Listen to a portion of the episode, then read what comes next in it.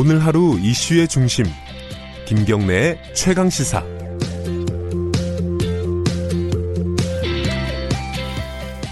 자, 그 과거사위원회가 수사 결과를 발표를 했는데 거의 마무리가 된 상황이죠. 어, 근데 이제 여러 가지 수사에 대해서 논란이 많습니다. 그 중에 가장 핵심이 또 장자연 씨, 고 장자연 씨 사건인데 이 장자연 씨 사건 관련해 가지고 또 논란의 핵심이 윤지호 씨입니다. 어, 윤지호 씨가 여러 가지 증언들을 했는데 그것들이 신빙성이 떨어진다라는 것들이 일부 사실관계가 나왔고 그래서 이제 미국으로 갔어요. 근데 어 장재 어, 윤지호 씨 관련해 갖고 뭐 예를 들어 후원금을 돌려달라 이런 소송이 있다는 얘기는 많이 들으셨을 겁니다.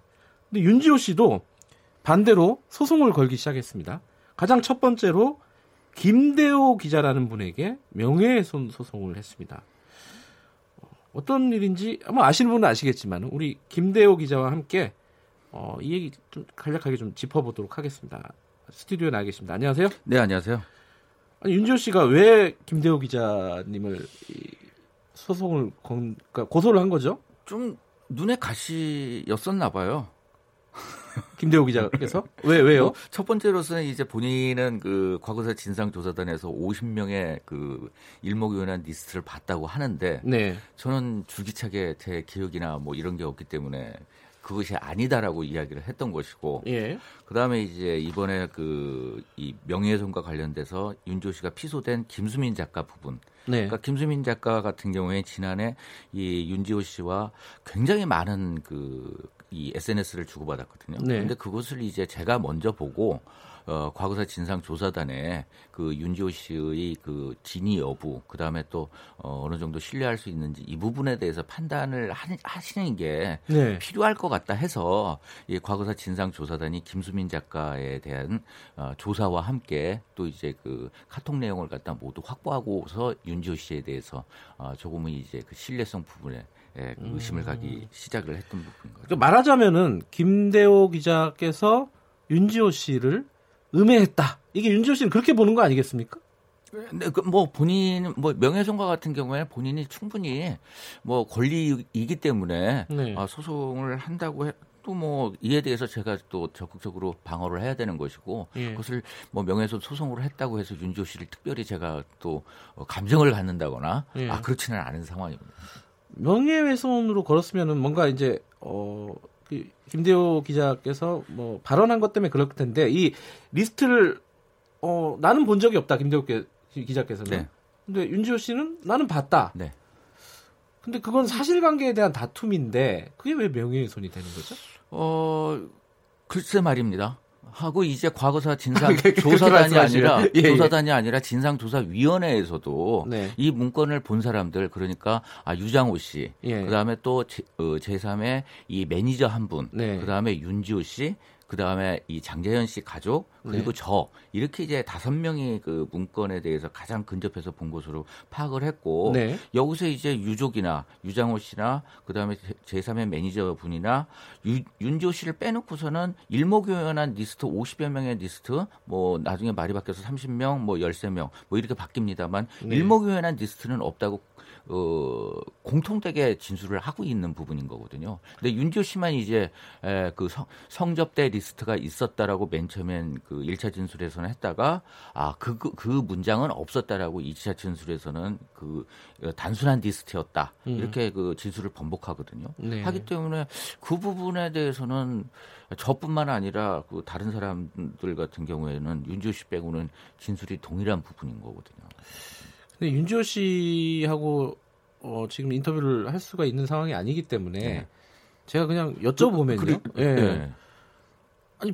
봤는데 어떡할 거냐 네. 이렇게 얘기할 수 있잖아요. 그렇죠. 자기는 봤는데, 그러니까 다른 사람들 말씀하신 이 네. 김대호 기자를 포함한 네 명이 못 봤다고 하더라도 네. 나는 봤다. 그럴 수 있는 거 아니에요? 네, 그리고 이제 저는 저도 봤으니까 그 개연성이 떨어지는 거죠. 두 장의 개연성. 예. 두 장의 일목요연한 리스트가 있으면 네. 이 지금 이제 그 KBS에서 첫 번째로 단독 보도했던 네 장의 사본과 다른 세 장이 존재해야 되는데 네. 그러면 한 장이 독립적으로 존재를 해야 되는데 그거는 독립적으로 존재할 수 없는 한 장이 되는 거거든요. 그러니까 두 장의 리스트라는 거는 절대 그 장자연의 그 장자연 씨의 원본 리스트에는 아 그 원본 문건에는 들어갈 수가 없는 그런 형태인 거죠. 이거는 사실 이제 김대호 기자하고 관련이 없는 얘기긴 한데 네. 어, 윤지호 씨가 그 과거사위에서 진술을 할 때 뭐 그 리스트 중에 어, 이름이 특이한 아뭐 소송- 정치인 예. 아니 말씀하셔도 되지 않나요? 이제 많이 나왔으니까 그러니까 홍준표 의원을 진술을 했다고 지금 알려지고 있지 않습니까? 네네네. 그 부분에 대해서 경찰이 이게 명예훼손인지 한번 가려보겠다라고 하는데 이거는 어느 정도 신빙성이 있다고 보십니까? 저는 제가 본 문건에는 전혀 등장을 하지 않는 뭐 그 구준표 이름을 닮, 닮은 뭐 이, 아, 드라마에 나온, 예, 예, 예. 그래서 이제 이름이 특이한 국회의원이라고 지칭을 했고 그다음에 또 이제 정의연대나 무궁화 클럽 뭐 이쪽과 이야기를 하면서 네. 어, 홍준표라는 국회의원 어, 정, 국회의원 어, 경남도지사죠. 네. 그 이름이 그 구체적으로 드러나기 시작을 하는데 이 부분에 대해서는 이제 강현재 변호사가 그 서울지검에 이제 그 고발을 한 사안이고 이에 대해서 그 서울지검 측에서는 이제 그 송파 아, 경찰서에 이첩을 시켰어요. 그래가지고 네. 지금 현재 이 강현재 변호사가 1차 그 피해자 변호사로서 1차 피해 조사를 받은 상황이거든요. 네. 이거는 이제 김대호 기자의 의견을 여쭤보는 건데 네. 윤지호 씨는 만약에 그 지금까지 진술했던 것들이 어, 사실이 아니라면은 왜 그런 말을 했을까요? 어, 이 부분이 가장 좀 의, 뭐랄까 의문이에요.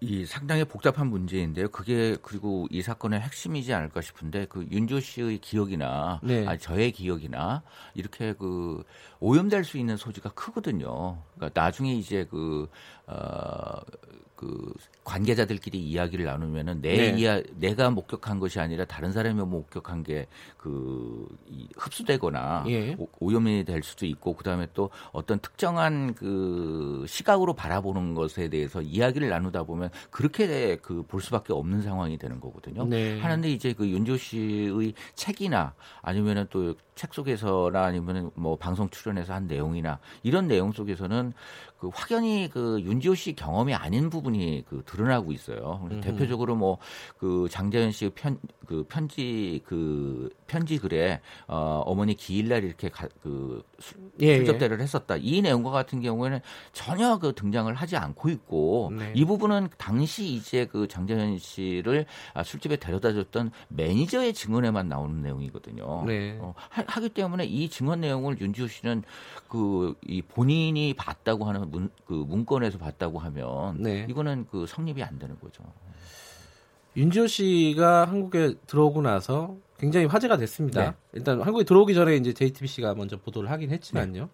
여러 방송사를 에서 인터뷰를 했고 그 과정을 좀 지켜보면서 김대호 기자께서는 좀 뭐랄까요 생각이 좀 복잡하셨을 것 같아요. 지금 이제 후일담이지만은 아니 저는 처음에는 네. 상당히 용기를 냈다 해서 이제 그 조이천과 관련된 이 지금 현재 재판이 이루어지고 있는 부분에 네. 있어서 지금도 마찬가지로 전 조선일보 기자 그렇죠. 말씀하시는 거죠. 어, 뭐 거의 유일한 증인이기 때문에 네. 그 용기를 내서 이 증언을 해준다는 거에서 맨 처음에는 박수를 쳐줬었거든요. 아 그래요? 네. 근데 이제 일련의 내용들이 조금씩 조금씩 그 뭐 국정원이라든가 아니면은 또 뭐 50명의 리스트, 네. 어, 이름이 특이한 국회의원, 아 그 다음에 또 어, 장자연 씨가 아, 이 약물에 취한 듯한 모습이었다. 네. 이런 좀 전혀 개연성이 떨어지는 그런 음. 내용들을 이야기 나오면서 참 안타까웠죠. 자, 이게 이 윤지호 씨가 등장을 하고 그 논란이 불거지면서 사실 장자연 씨 사건이 약간 뭐랄까요 헷갈려지기 시작했습니다. 네. 어, 많은 지금 듣고 계신 청취자분들도 요번에 과거사위에서 발표한 어떤 수사 결과라든가 지금 뭐 여러 가지 진행되고 있잖아요. 네. 어떻게 보십니까? 그 최초로 취재를 했던 기자 입장에서는 근데 윤지호 씨는 이 사건에 대해서 그 명확하게 이해를 하고 있었어요. 지난해 한 7월 달쯤에. 네. 예, 김수민 작가에게 어떻게 그 문자를 보내냐면 네. 분명한 건 이슈는 되니까 그 이슈를 이용해서 영리하게 그동안 못했던 것들을 해보려고 아하. 라는 그 이 내용이 있고 예. 그다음에 또 이제 이 사건은 그, 유, 그 흐지부지 될 것이다. 아하. 라는 내용이 있고 또 유가족에 대해서도 뭐 유가족은 돈밖에 모르고 어 고인에 대해서 명언 훼손하기 음. 싫고 뭐 이런 내용에 대해서 명확하게 알고 있는 거거든요. 그다음에 네. 또 이제 문건을 본 사람으로서 그 정말 그 장현 씨 그 원한 매칭 그 글 속에서 범죄 혐의로서 그 인물을 특정한다거나 시간을 특정한다거나 장소를 특정한다거나 이걸 갖다 일목요연하게 범죄 혐의로 구현할 수 있는 내용이 없었기 때문에 네. 상당히 그 어려운 측면이 많았던 것이죠. 차라리 이 윤지호 씨가 증인이었다면 과거사 진상조사단의 조사를 받고 지- 진상조사위원회 발표가 날 때까지 알겠습니다. 조금 말을 아꼈으면 윤지호 씨 소송은 뭐 지켜보면 되겠죠? 그렇죠. 뭐, 예, 알겠습니다. 오늘 말씀 여기까지 듣겠습니다. 고맙습니다. 네 감사합니다. 김대호 기자였고요. 자, 김경래 채널기사 오늘은 여기까지 하겠습니다. 내일 아침 돌아올게요.